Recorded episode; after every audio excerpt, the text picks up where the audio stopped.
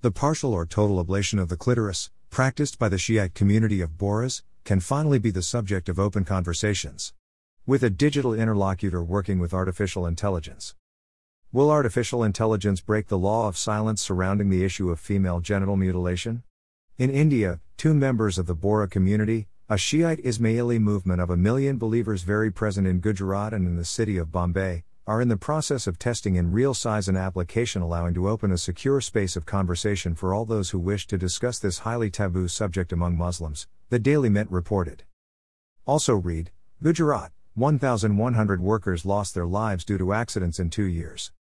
The idea is to create a foolproof digital space where users could use their own devices, phone, tablet, or computer, to interact with an interlocutor running on artificial intelligence technology.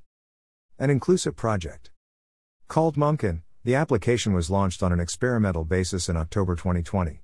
It strives to be inclusive, leaving room for subjective responses and varied voices, specify its creators, who are keen to leave room for all kinds of opinions, without compromising on their own opinion on the subject.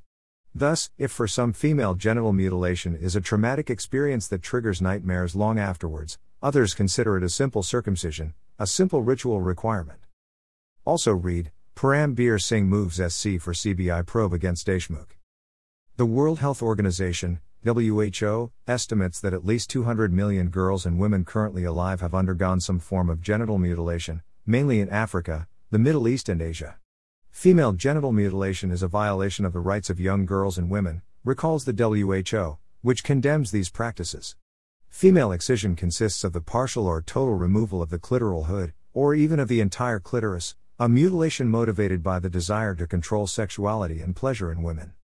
Also read 67th National Film Awards, Kangana National Award for Best Actress. One Mumkin user says, the omnipresent silence and taboo over talking about FGC often translates into lasting trauma in the women who have suffered it. Priya Goswami, the co founder and head of Mumkin, there is a very real need to find a safe space for conversation. That is my role as a storyteller, to allow space for all kinds of opinion, without compromising on my own opinion on the subject. You can connect with Ground Report on Facebook, Twitter, and WhatsApp, and mail us at greport2018 at gmail.com to send us your suggestions and write ups.